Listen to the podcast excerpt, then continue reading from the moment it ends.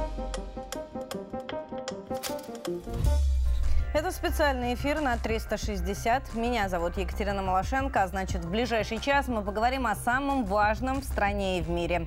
Вы можете смотреть нас на всех наших площадках в соцсетях. Подписывайтесь и оставляйте комментарии. Самые интересные будем читать прямо здесь в студии. И давайте сразу к делу. Срочная новость последнего часа. В Крыму произошел взрыв на железной дороге. Сразу несколько вагонов сошли с рельсов. По данным средств массовой информации, информации, на железной дороге в Крыму произошла диверсия. Взрыв прогремел неподалеку от Бахчисарая.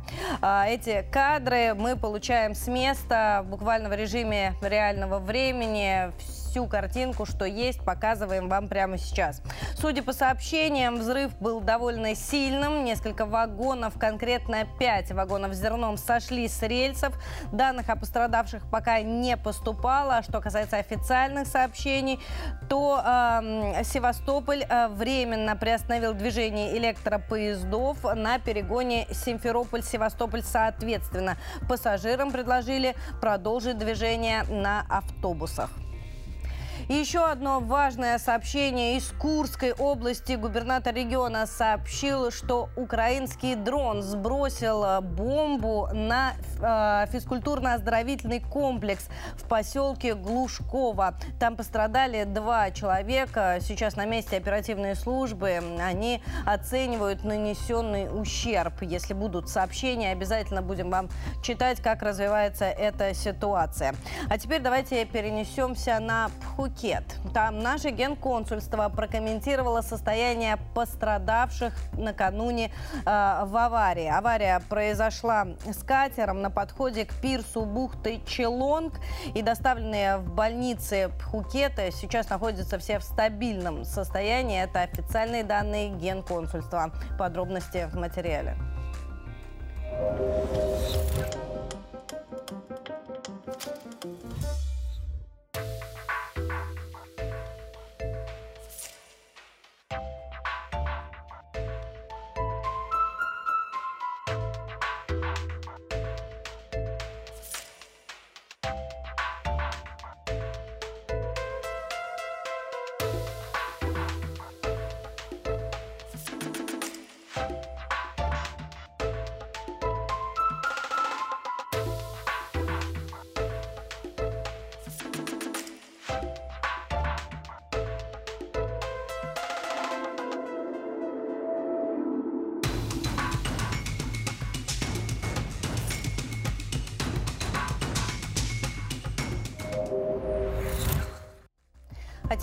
сообщениям украинских средств массовой информации. Всю ночь они докладывают о взрывах в разных регионах. По всей стране объявлена воздушная тревога. По предварительным данным, российские ВКС наносят сейчас прямо массированный комбинированный удар по объектам на Украине. Стратегические бомбардировщики вышли на пусковые рубежи и уже отправили ракеты к целям.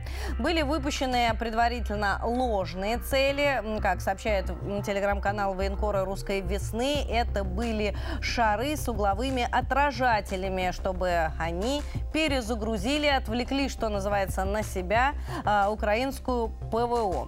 Что касается официальных сообщений о взрывах, э, то прогремели хлопки и в Киеве, и в Одессе, и в Харькове. Кстати, из каждого населенного пункта есть и видео с места. Давайте разбираться. Начнем с Киева.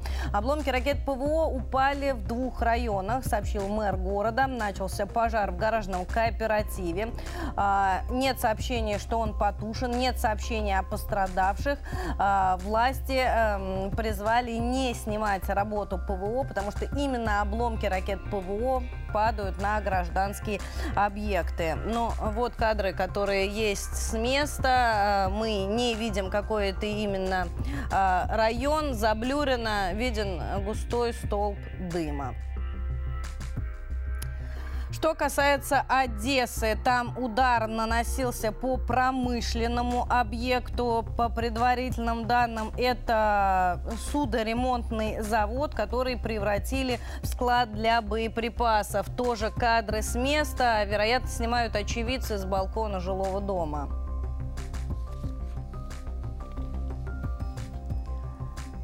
Ну и есть сообщение э, из э, Харькова, там тоже гремят взрывы.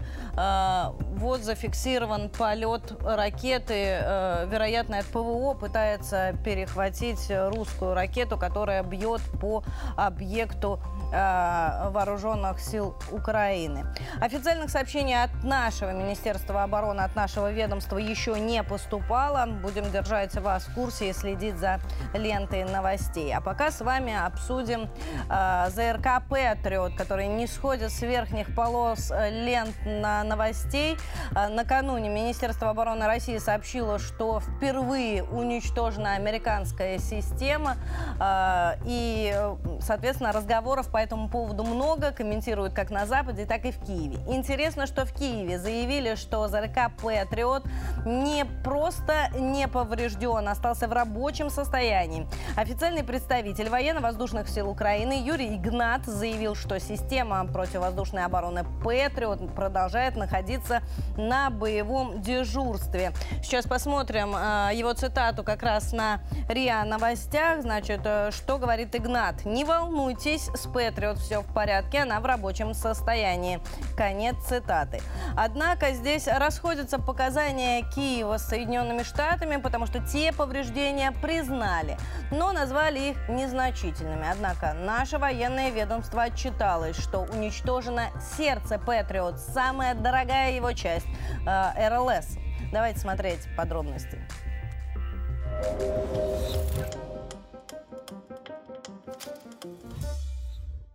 Российские кинжалы уничтожили пять пусковых установок ЗРК «Патриот» и радиолокационную станцию, заявили в нашем Минобороны. Речь о ракетном ударе по позициям ВСУ в ночь на вторник. Мощные взрывы прогремели в Киеве.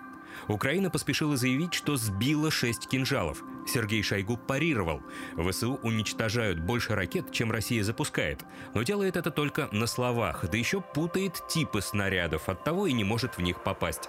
На сторону Киева встала западная пресса. CNN представил ситуацию в выгодном для американцев ключе. Телеканал сообщил о минимальных повреждениях, якобы комплекс можно отремонтировать на территории Незалежной. Однако в нашем оборонном ведомстве этот миф развеяли. По достоверно подтвержденным данным, 16 мая текущего года в результате удара гиперзвуковым ракетным комплексом «Кинжал» в городе Киев были поражены и полностью уничтожены многофункциональная радиолокационная станция, а также пять пусковых установок зенитного ракетного комплекса «Патриот» производства США. Сильные взрывы под Киевом говорят о том, что Россия поразила очень важные цели ВСУ, рассказал экс-советник главы Пентагона. Полковник МакГрегор отметил прекрасную работу российской разведки. Под Киевом русские попали по очень важным уязвимым местам, разнеся их в пух и прах. Если вам попадались какие-либо видео оттуда, вы наверняка наблюдали довольно сильные взрывы, а это говорит о том, что российская разведка работает превосходно. Русские точно знают местонахождение всего новоприбывшего вооружения, места концентрации бронетехники из Германии, США, Великобритании и уничтожают задолго до того, как это попадает непосредственно непосредственно на поле боя. По словам МакГрегора, почти все ракетные удары пришлись на склады боеприпасов и западного вооружения, в том числе «Патриот». Поражая зенитные комплексы Киева, Москва стремится ослабить его противовоздушную оборону и открыть небо для более интенсивной работы авиации, отметил американский офицер. Соединенные Штаты сообщили, что направят своего представителя для того, чтобы э, оценить состояние Патриот после российского удара. Рискну предположить, что до этого времени работать система не будет. Но давайте вернемся к сообщениям нашего Министерства обороны. Накануне вооруженные силы России нанесли удар по крупному складу боеприпасов в Николаеве. И вот сегодня было опубликовано видео этого удара. Хочу вам тоже его показать. Здесь хорошо видна вспышка, и можно оценить мощность этого удара. А, после атаки начинается пожар, это склад с боеприпасами, соответственно, как итог детонация, потушить его очень сложно. А, склад был оборудован на территории судоремонтного предприятия. А, ну и продолжим об информации Министерства обороны. Давайте послушаем Игоря Коношенкова.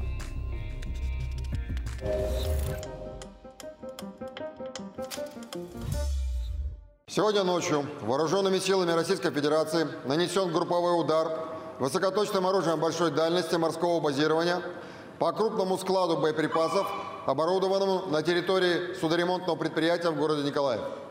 Цели удара достигнуты. Назначенный объект поражен.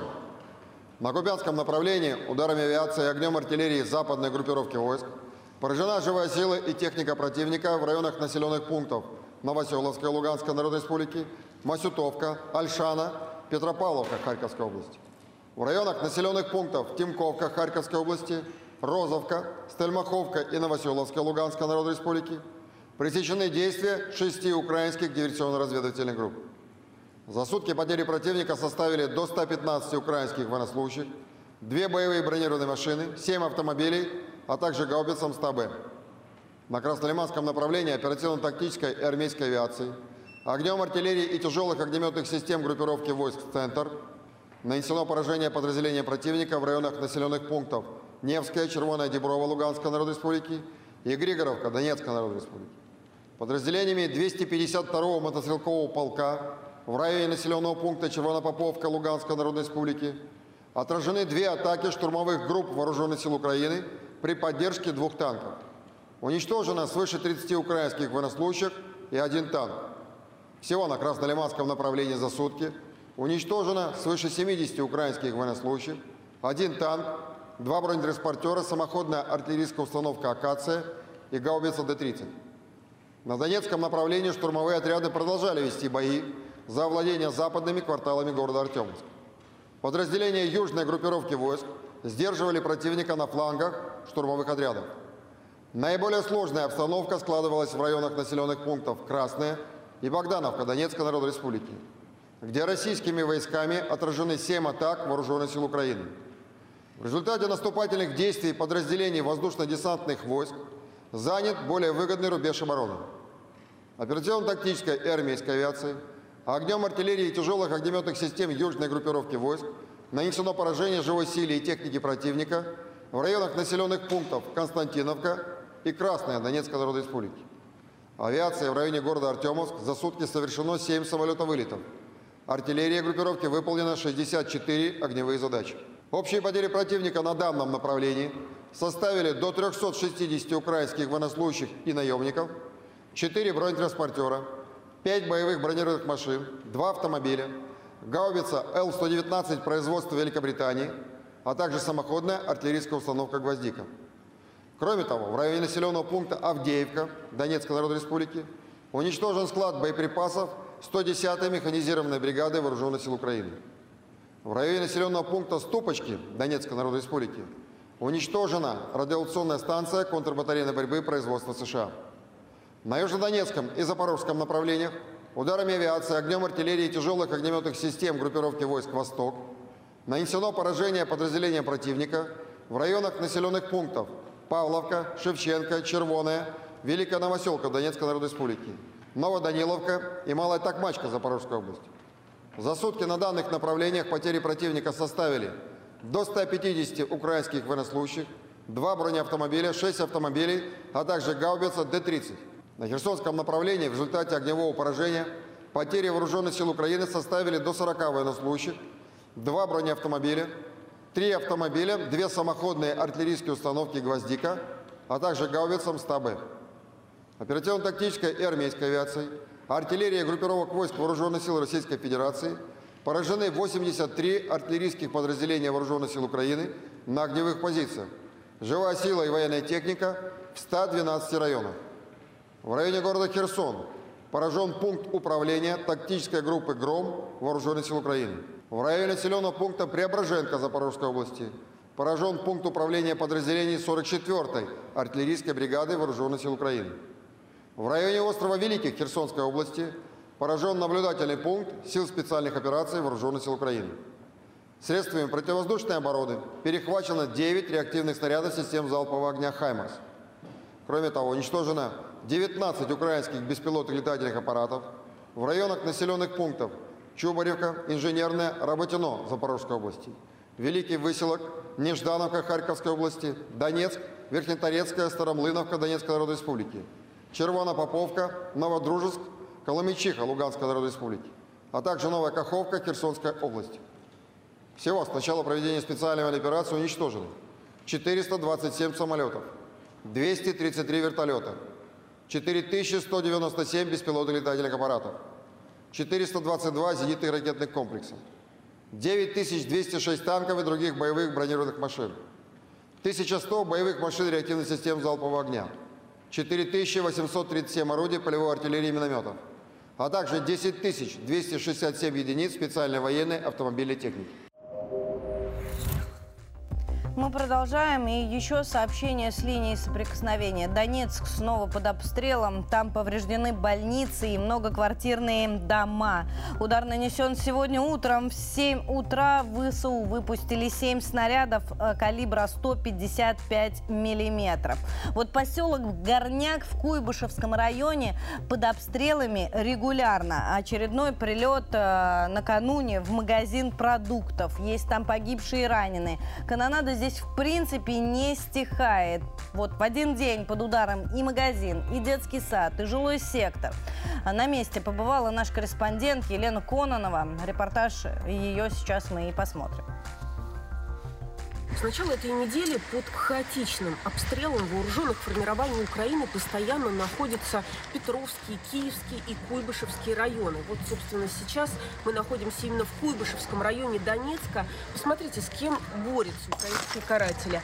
Магазин «Продукты» Сейчас здесь уже убрали последствия обстрелов, насколько это было возможно. В момент прилета внутри находилось 6 человек. И когда мы видим официальные сводки Донецкой администрации, становится понятно, что все это пожилые люди. 51 год рождения, 53-й, 56-й. Трое человек погибли. И, наверное, отдельно стоит сказать вообще о поселке Горняк. Дело в том, что еще в 2007-м здесь закрыли шахту. И в тот момент многие люди уехали из этого района. Все, кто сейчас здесь остался, по большей части это люди пожилые. То есть прицельный обстрел гражданской инфраструктуры, жилых кварталов. И еще одно сообщение из Киева. Буданов пытается оправдываться за свои слова об убийствах россиян. Он заявил, что его фрагмент из интервью об убийцах, убийствах россиян подвергся монтажу. Его смонтировали, и, по его словам, речь шла не о мирных гражданах, а неких военных преступников. А, ну, здесь вы сами можете решить, э, можно ли смонтировать или нельзя смонтировать фразу фразу, а, когда он заявил о причастности Киева к терактам против мирных россиян. Ведь он сказал, очень многих уже достали, и среди жертв есть медийные, публичные случаи, которые становятся достоянием общественности. Вот и смотрите, можно ли это было смонтировать и склеить. А у нас материал.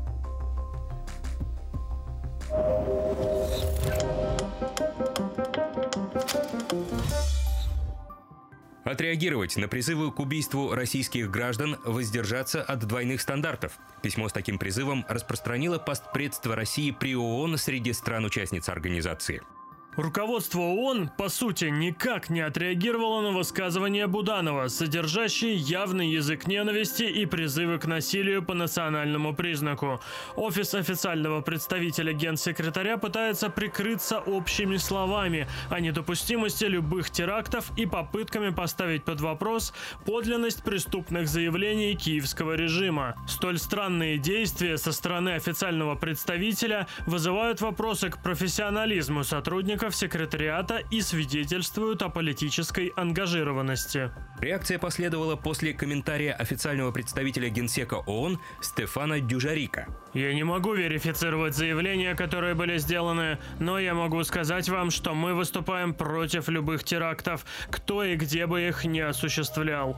Риторика властей должна быть сфокусирована на умиротворении ситуации, а не ее разжигании, добавил он. Ранее в интервью на вопрос о причастности Киева к смерти Дарьи Дугиной Буданов ответил мы убивали русских и будем продолжать убивать русских в любой точке этого мира до полной победы Украины. После попытался оправдаться. Якобы слова вырезали из контекста, а он говорил о военных преступниках. В Кремле отреагировали «заявление чудовищное». Это заявление, и сказанное господином Будановым, является прямым подтверждением, что киевский режим не просто спонсирует террористическую активность, а является непосредственным организатором этой активности. И это заявление дает еще одну очень важную характеристику киевскому режиму. Это заявление господина Буданова лишний раз подтверждает правильность решения президента Путина начать специальную военную операцию. Но Буданов на этом остановиться не смог. В другом интервью, отвечая на вопрос, сможет ли Украина добраться до Владимира Соловьева, Александра Дугина, Маргариты Симоньян заявил, цитата, «Мы достали уже многих, в том числе публичных личностей. Он также не подтвердил и не опроверг причастность к подрыву автомобиля Захара Прилепина. После этого заявления в России киевские власти назвали террористами. Террористы. Те, кто оправдывает киевский режим и его спонсируют, пособники террористов. В ООН опять не заметят?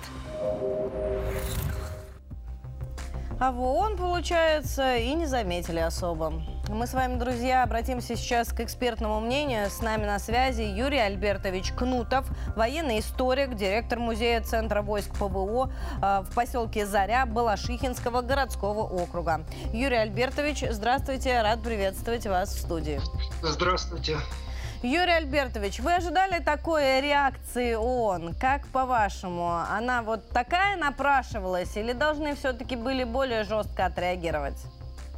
Ну, вообще, конечно, должны были отреагировать. Это уже говорит о полной деградации вообще этой организации. Хотя, я еще раз хочу сказать, учитывая то, что там больше 240 членов, или больше 200, во всяком случае, членов этой структуры, э, то, что там погода определяет, ну, порядка 40 стран, может быть, э, страны НАТО 31, но и те, кто э, идут с ними в фарватере, тоже несколько десятков. То есть, вообще-то, основная масса государств мира, она, в общем-то, нам сочувствует сочувствовать, либо поддерживать ту политику, которую мы занимаем. Делают они это открыто, кто-то занимает нейтральную позицию, просто воздерживается от голосования. Но а, вообще вот этот вопрос, вот это заявление я бы поставил бы, попытался во всяком случае поставить уже не на голосование Совета, поднять в Совете Безопасности ООН, хотя и в Совбезе надо об этом говорить, но и может быть даже вынести на Генеральную Ассамблею, потому что это геноцид. Это попытка э, э, фактически сделать то, что делал в свое время Гитлер. Гитлер говорил, что э, русские это унтерменшен, русских, э, под русскими он понимал все народы, проживавшие на территории Советского Союза, включая украинцев. Э, вот он говорил о том, что их надо уничтожать в силу того, что это недочеловеки. Вот примерно то же самое сейчас нам произносит Буданов. И причем это не находит никакого осуждения. То есть это говорит, во-первых, с одной стороны, о возрождении нацизма, а с другой стороны, о возрождении реваншизма в странах НАТО, э, в странах Запада. Запад это здесь и Япония, и другие государства расположены уже не в Европе. И, а, там та же самая, например, Канада, либо еще ряд государств Латинской Америки, которые следуют в фарватере США. Но в любом случае это э, преступление должно быть наказано на всех уровнях. То есть помимо морального, помимо осуждения, я полагаю, что и у нас в стране должно быть возбуждено уголовное дело против этого человека. Даже его человеком-то трудно назвать. Убийца не может быть человеком. Извините меня, чем ему Дарья, э, соответственно, Дугина помешала? Чем? Нашел врага. Девушку молодую с девушками молодыми воевать. Вот тут он герой. Понимаете? Со стариками воевать он герой. Шел бы на фронт и там бы показывал повел бы свой бы спецназ в атаку и показал бы, какой он герой. А то сидит в бункере, прячется и воюет с журналистами, со стариками, с пенсионерами и так далее. Вот здесь он герой. Вот таких героев надо к уголовной ответственности привлекать. Заочно, а потом эти решения приводить э, в действие. Юрий Альбертович, и еще один частный, но очень важный вопрос хотела с вами обсудить. Это уничтожение ЗРК «Патриот». Сегодня появились официальные сообщения Киева о том, что система находится на боевом дежурстве. А, с другой стороны, а, можно было бы им обратиться к Соединенным Штатам, мол, приезжайте, забирайте, почините, верните обратно. Если бы они признали, что а, действительно система уничтожена почему они не признают этого, хотя очевидно, что самое дорогое в этой системе РЛС уничтожено. Ну, вы понимаете, это ведь страшнейший удар вообще-то по американскому военно-промышленному комплексу. Американцы потратили, ну, может быть, э, сотни миллиардов долларов, а может быть даже и до триллиона дошло, создавая стратегическую систему противоракетной обороны. И ключевым, одним из важнейших элементов этой системы на территории США как раз является комплексы Patriot в модификации Patriot PAC-3. Это вот то, э, что мы уничтожили, потому что на территории э, Украины находится два комплекса. Первый комплекс привезен э, из Нидерландов и Германии, вероятнее всего это Patriot PAC-2, я могу так предполагать. А второй комплекс был доставлен из США. Американцы дали свою самую новейшую модификацию, которая способна стрелять по баллистическим целям и используется принцип там, поражения hit to kill, пуля в пулю, то есть кинетический перехват. Э, это, в общем-то, говорит о том, что э, этот комплекс находился. А почему мы можем сказать, что ПАК-3, вот те ракеты, обломки, которые показывали, валялись в центре Киева. Там даже одна ракета, я почему-то вообще поражен. Почему она не самоликвидировалась? Она должна была, она лежит практически целая на 99%. То есть она должна, э, там не сработала либо самоликвидация, либо что-то еще странное произошло. Но в любом случае это вот как раз ракеты с этой, с этой последней ультрасовременной, как американцы его пиарят, модификации Patriot PAC-3. И, э, соответственно, то, что мы эту модификацию уничтожили одной ракетой, это говорит о том, что эта система практически, ну, ей грош цена, что называется. И эти э, сотни, а может триллион долларов, которые американцы вложили в свою стратегическую ПРО, тоже ничего не стоит. И, естественно, сейчас будет идти ложь. И ложь будет идти со стороны Украины, и ложь будет идти со стороны Соединенных Штатов Америки. А операция там была проведена достаточно э, просто. То есть был плотный очень налет наших крылатых ракет. И поэтому к плотному налету начали работать американцы причем работали панически. Я почему говорю американцы, потому что вряд ли там на 100% были украинские расчеты. Я думаю, водители, там вот что-то, какие-то вспомогательные операции. А операторами наверняка были американские военнослужащие. Но меня поразило другое, та интенсивность стрельбы, которая велась. То есть, да, допустим, они по две ракеты выпускали на цель, как это и положено. Но вообще-то в небе творилось вакханалия. Ведь Патриот, он может сопровождать одновременно шесть целей. Больше шести целей он обстрелять летать не может. То есть воздух, ну, 12 ракет это максимум можно выпустить. И вот в этот момент мы засекли местонахождение станции, когда она работала. И по этим координатам нанесли точнейший удар, а кинжал, он на испытаниях попадал в легковой автомобиль. Поэтому ничего удивительного нет, что мы разнесли МРЛС. Мог произойти взрыв одной из спусковых установок, э, детонировал боевой комплект и рванули другие. Спасибо вам большое. Спасибо за вашу оценку. С нами на связи Юрий Альбертович Кнутов, военный историк, директор войск ПВО в поселке Заря Балашихинского городского округа. Друзья, а мы продолжаем, работаем в прямом эфире, работаем вместе с вами. Я уже говорила, что нужно писать комментарии. Сейчас самое время их почитать. Слово аппаратный.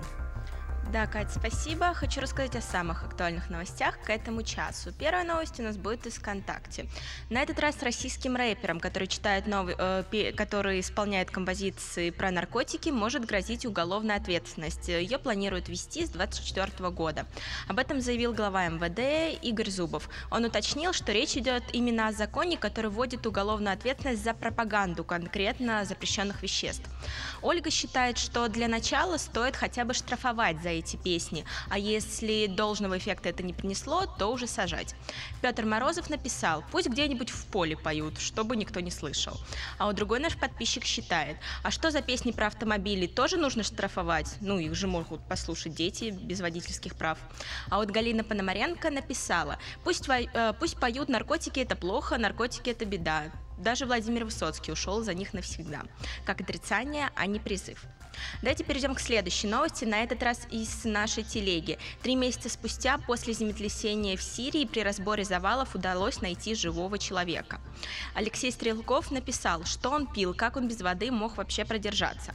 Наталья тоже в эту новость особо не верит. В трех рубашках родился мужик. Как он выжил без воды и без еды? Фантастика какая-то получается.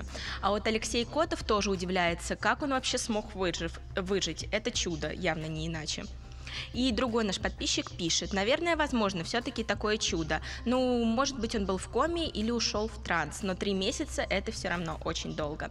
На сегодня у меня пока что все. Продолжайте дальше оставлять комментарии в наших соцсетях. Самое интересное озвучим в прямом эфире. Катя?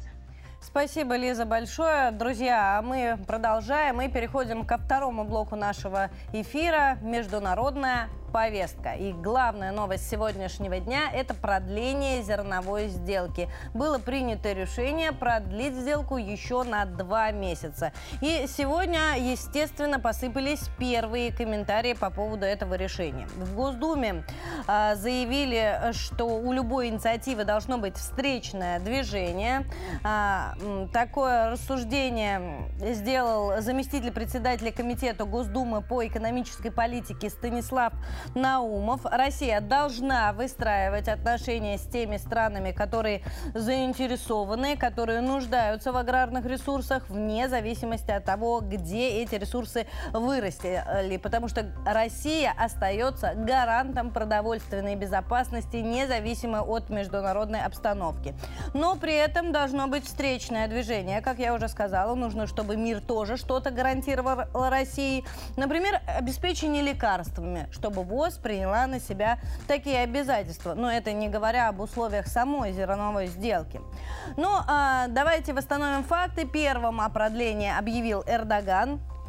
Безусловно, для него это важнейшее политическое достижение в преддверии второго тура имеет огромное значение. Он поблагодарил Путина, здесь стоит сделать акцент, э, за поддержание турецких инициатив. Объявил, что сейчас Турция приложит все необходимые усилия, чтобы российская часть сделки выполнялась.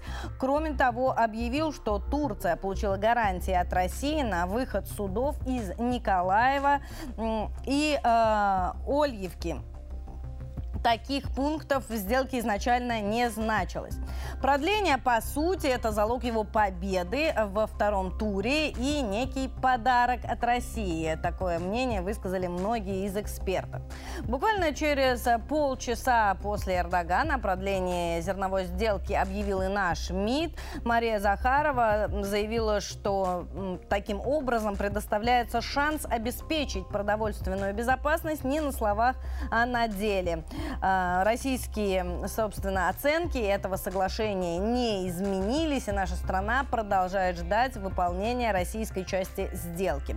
А, в продолжении заявления Захарова генсек ООН заверил, что будут приняты а, все необходимые меры для снятия препятствий для экспорта российской продукции.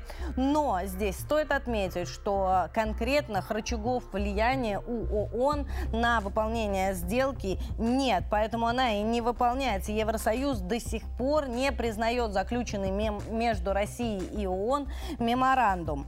А, но было выступление нашего постпреда в ООН. А, он привел несколько интересных цифр. Вот смотрите. Беднейшим странам достается только 3% а, всего экспортируемого зерна. 40% уходят в ЕС. И предложенный пакет работают только с украинским экспортом. Поэтому необходимо сейчас добиваться того, чтобы российская часть сделки э, продолжалась. Но здесь я снова сделаю акцент, что ни Евросоюз, ни Соединенные Штаты не признают заключенный между Россией и ООН э, меморандум и не считают его частью сделки. Соответственно, и наш э, Россельхозбанк не имеет доступа к SWIFT. Соответственно, остаются препятствия для российских судов э, и в целом не выполняется э, эта часть сделки сделки. Но а, с, а, здесь а, хочется все-таки понаблюдать, как будет развиваться ситуация. Два месяца впереди сделка работает, и коридоры остаются свободными. А, упомянула о Соединенных Штатах, которые а, приветствовали заключение продления зерновой сделки, а, но при этом а, никак не комментировали они российскую часть. А, хочу обратиться еще к их решениям. Значит, а, Стало известно средствам массовой информации, что Штаты не дают разрешения украинским пилотам тренироваться на F-16. Но здесь хочется вспомнить э, прекрасное, по мнению украинских аналитиков, турне Зеленского, откуда он приехал с некой коалицией по самолетам. Э, уже было заявлено, что украинские пилоты отправляются на обучение. Так вот, Соединенные Штаты выступили против. Об этом написал Well, и Нью-Йорк Таймс, хочу сослаться на эту статью. А, есть у меня и, а, собственно, выжимка оттуда. Скепсис Вашингтона настолько глубок, что киевским пилотам сейчас не разрешают даже тренироваться на F-16, а, на тех самолетах, которые принадлежат европейским государствам. Но, согласно информации чиновника, на которую ссылаются журналисты, обучение, скорее всего, будет, но очень ограниченным. И э, ограничено оно будет изучением технического языка, какими-то тактическими уроками, без непосредственного пилотирования. А, но здесь стоит отметить, что вслед за Соединенными Штатами побежали и страны Европы быстрее кланяться своим, собственно, покровителям. Бельгия, Нидерланды, Польша, Великобритания, Франция, Дания, Финляндия тут же отказались поставлять F-16 на Украину. И та самая хваленая хваленая коалиция Зеленского неожиданно развалилась. Вот, э, но э, еще стало известно, что, оказывается, Европа в тайне, в тайне от Соединенных Штатов и вообще в тайне от общественности призывает Зеленского пойти на переговоры с Россией. Э, можно было бы считать, что это какая-то утка или фейк, если бы такое заявление не сделал известный американский журналист Сеймур Херш. Я хочу сослаться на статью на РИА Новостях. Здесь есть его цитата, об этом стало известно накануне.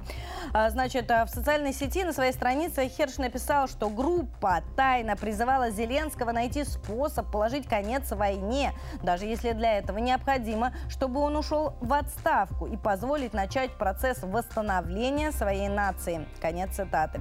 Как отмечается в статье, известные внутри ЦРУ данные подтверждают, что Зеленский отказался и при этом начинает терять поддержку своих соседей. Правда, вот здесь никакого подтверждения о том, что он теряет какую-то поддержку, по крайней мере, стран Прибалтики и Польши, нет. А, поэтому Песков, например, когда комментировал это заявление а, Херша, заявил, что потоки поставок оружия, амуниции Киеву только увеличиваются. Есть у нас и цитат Пескова, сошлемся на нее. Я не знаю, как воспринимать данные этого журналиста. Мы воспринимаем конкретные факты факты. Мы видим, что потоки оружия, амуниции, боеприпасов на Украину увеличиваются. Повышается также уровень тактико-технических характеристик поставляемого вооружения. Вот тот факт, который мы наблюдаем и на который, собственно, должны опираться.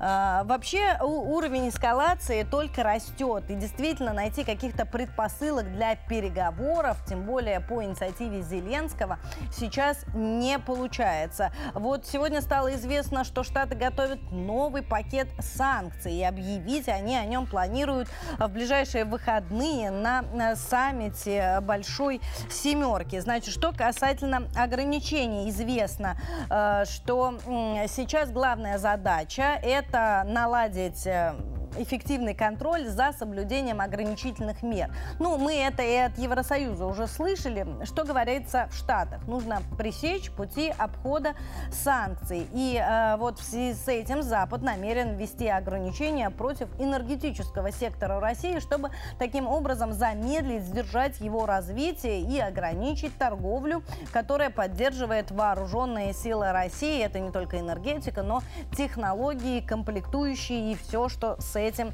связано. Ну и это не говоря о том, что под санкции могут попасть те страны, которые помогают России обходить ограничения.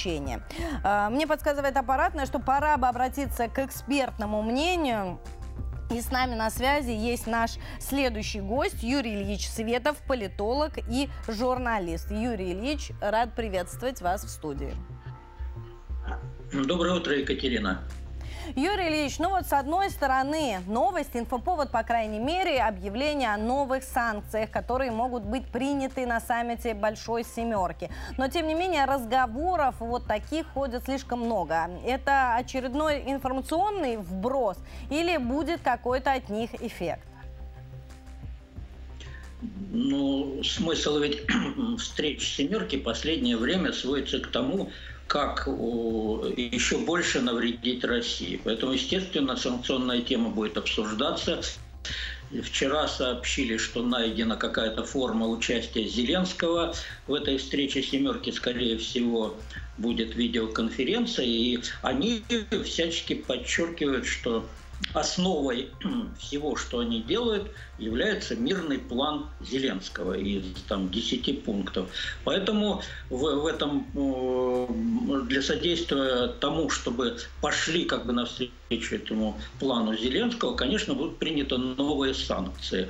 Сложность заключается в том, что есть противоречия, все вроде бы, да, за санкции, но когда касается лично тебя, лично твоего кармана, то с санкциями э, начинаются вопросы. Та же самая Венгрия, которая категорически настаивает на том, чтобы по трубопроводам российские энергоносители к ней поступали. Она против санкций по российскому, российской атомной энергетике, против санкций о Росатоме. И этого не хочет также Франция, покупающая э, у нас уран. И этого не хотят даже Соединенные Штаты Америки, которые тоже приобретают уран для своей энергетики.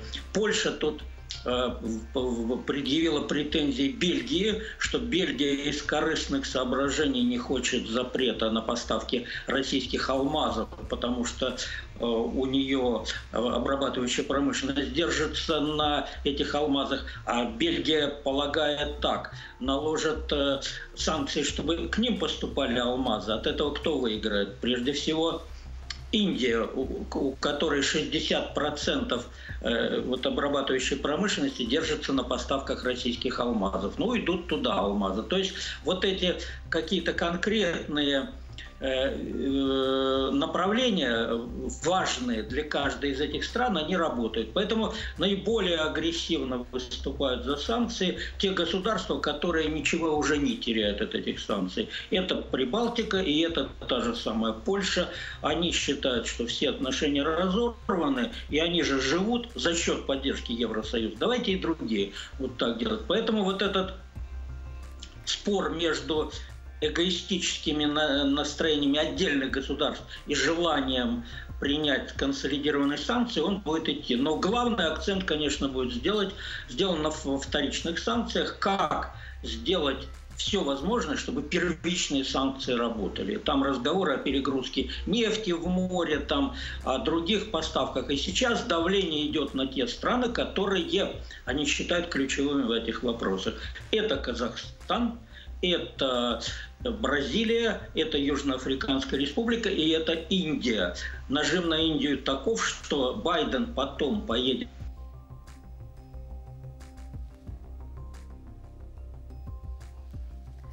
Да, спасибо, Юрий Ильич Светов с нами на связи, политолог и журналист. Э, к сожалению, технические проблемы со связью. Друзья, мы продолжаем дальше. Хочу вернуться к Байдену. Он действительно собирается на саммит Большой Семерки в Хиросиму и сделали в Штатах очень интересное заявление, что извиняться за бомбардировки, за ядерный удар по Хиросиме Байден в Японии не планирует. Хочу сослаться здесь на наш телеграм. Здесь есть и фото Байдена, вся история, а, кто какие заявления делал. Оставляйте свои комментарии, можно на эту тему порассуждать. Совсем скоро мы снова обратимся а, к вашему мнению. А пока, друзья, давайте к внутренней повестке. Третий блок нашей программы сегодня будет посвящен правилам дорожного движения и работе такси. А, начнем с правил. Ну, все вы, наверное, в курсе, что с 1 марта вступили в силу э, поправки в правилах. И вот эксперты посчитали, э, насколько к ним адаптировались российские водители. И оказалось, что подавляющее большинство респондентов, а это 91%, не смогли правильно ответить на все вопросы по новым правилам. Самый сложный вопрос оказался о движении по э, круговому перекрестку. Но еще обозначение главной дороги вызвало большие проблемы, большие вопросы у опрошенных. 58% э, респондентов не смогли ответить на этот вопрос, и чаще всего эту ошибку э, делали люди в возрасте от 23 до 41 э, года. Вторым по сложности оказался вопрос на знание о запрете остановки на островке безопасности. 52% опрошенных ответили неверно. А, дальше по сложности у нас электронные документы. 44% российских водителей не знают, как ими пользоваться. И здесь важно отметить, что эту ошибку совершали люди в возрасте от 61 года. А, ну и а, еще о движении такси. Смотрите, общероссийское объединение пассажиров – обратилась к властям э, с просьбой перенести на один год до 1 сентября 2024 года вступление части поправок в так называемый закон о такси. Они предупреждают, что иначе просто пассажиры останутся без сервисов. Ну, э, давайте сначала, что за поправки. Э, сервисам теперь нужно будет выполнять множество условий. Они орга должны организовать три реестра. Службы заказа такси, перевозчиков и легковых такси такси. Эти данные должен обрабатывать Минтранс. А, кроме того, каждый регион должен а, принять свою схему цветового оформления такси и проводить предрейсовые и послерейсовые медосмотры. А, вот специалисты отмечают, что это как раз самый э, сложный момент, просто камень преткновения. Нет достаточного количества пунктов медицинского осмотра, нет специалистов специалистов, нет оборудования, и сделать это к 1 сентября, вот все это организовать, фактически невозможно. Однако в Госдуме пояснили, что специальная инфраструктура для исполнения вот этого перечня обновлений не нужна. Нужно только закупить оборудование и, ну, собственно, наладить процесс. А, так э, остается вопрос. 1 сентября 2023 года мы с вами останемся без такси такси, или его по-прежнему можно будет вызвать и безопасно на нем доехать. Давайте обратимся к экспертному мнению. Э, с нами на связи Шевченко Тарас Евгеньевич, Межрегиональный профсоюз э, работников автомобильного транспорта. Тарас Евгеньевич, здравствуйте, рад приветствовать в студии. Здравствуйте, Екатерина. Тарас Евгеньевич, ну, первый вопрос. Действительно ли вот те требования, которые должны вступить в силу с 1 сентября 2023 года, настолько осложняют работу вообще такси? Вы знаете, тут, наверное, надо начать сначала. Этот закон уже там пытались э, сделать очень давно, и все-таки в конце прошлого года, приняв его, Госдума поставила в неудобное там положение всех участников рынка. Я тут, правда, не понимаю, там, почему, э, значит, организация там у пассажиров волнуется за агрегаторов, потому что там пострадавшие будут именно агрегаторы. То есть Роскомнадзор отключит каждого агрегатора за то, что он дает э, заказы нелегалам. А такси не исчезнет. Совершенно спокойно можно будет выйти на улицу, там, поднять руку и остановиться там у такси и, и, и отвезет вас. В законе очень много сложных моментов, и они, конечно, нерешаемы на сегодняшний день. Этим нужно заниматься. Нужно заниматься с, э, делать там комиссию, куда должны войти работодатели, должны войти там профсоюзы. И этот закон, по сути, легализовать в рамках сегодняшнего законодательства. Тогда и все будет хорошо для агрегаторов. Но э, общие слова, много проблем, их нужно решать. Можно выделить какие-то конкретные вот такие камни преткновения, на которые стоит обратить внимание прямо сейчас, на которые нужно время? Да, конечно, смотрите, статья номер пять закона говорит о том, что э, осуществлять перевозки водитель может только по месту жительства. Это прямое нарушение законодательства нашего о том, что, допустим, ИПшник э, значит, может работать на территории всей э, Российской Федерации. Однако э, представители нашего значит, мигрантов могут работать где угодно, а водители, живущие на территории, допустим, во Владимирской области, работать в Москве не смогут. Вот нарушение прав э, россиян по отношению к мигрантам. Э, статья 29, там пассажирские э, истории, связанные с гарантиями возмещения ущерба. А, значит, э, то, о чем вот сейчас говорит э, совет там у пассажиров, это о том, что, э, значит, агрегатор должен будет дать заказ водителю, который официально зарегистрирован, то есть легальный. А легальные водители у нас только в городах-миллионниках, а в обычных регионах у нас все водители, по сути, нелегалы и так далее, понимаете? И там противоречий с законодательством очень много, и их никто не устранил. Мне кажется, пытались в спешке это все сделать. А, вот, кстати, очень а важный будет момент. ли отсрочка? Закон Вот сейчас подали прошение о том, чтобы на год перенести вступление в силу. Как вы думаете, будет ли она? Вы знаете, отсрочки уже действуют лет семь, наверное, когда там пытались первый закон сделать, второй закон и так далее. Я думаю, дело не в отсрочке. Я думаю, дело в том, что нужно создать правильную комиссию, которая этот закон доработает. Да, Даже вынуждены, вот вынуждены, Тарас вам... Евгеньевич, вас прервать. Спасибо вам большое. Я надеюсь, что чиновники нас сейчас услышат и закон доработает. Ну и на этом все, друзья. Оставайтесь на 360, пишите свои комментарии. В эфире увидимся уже завтра. Thank you.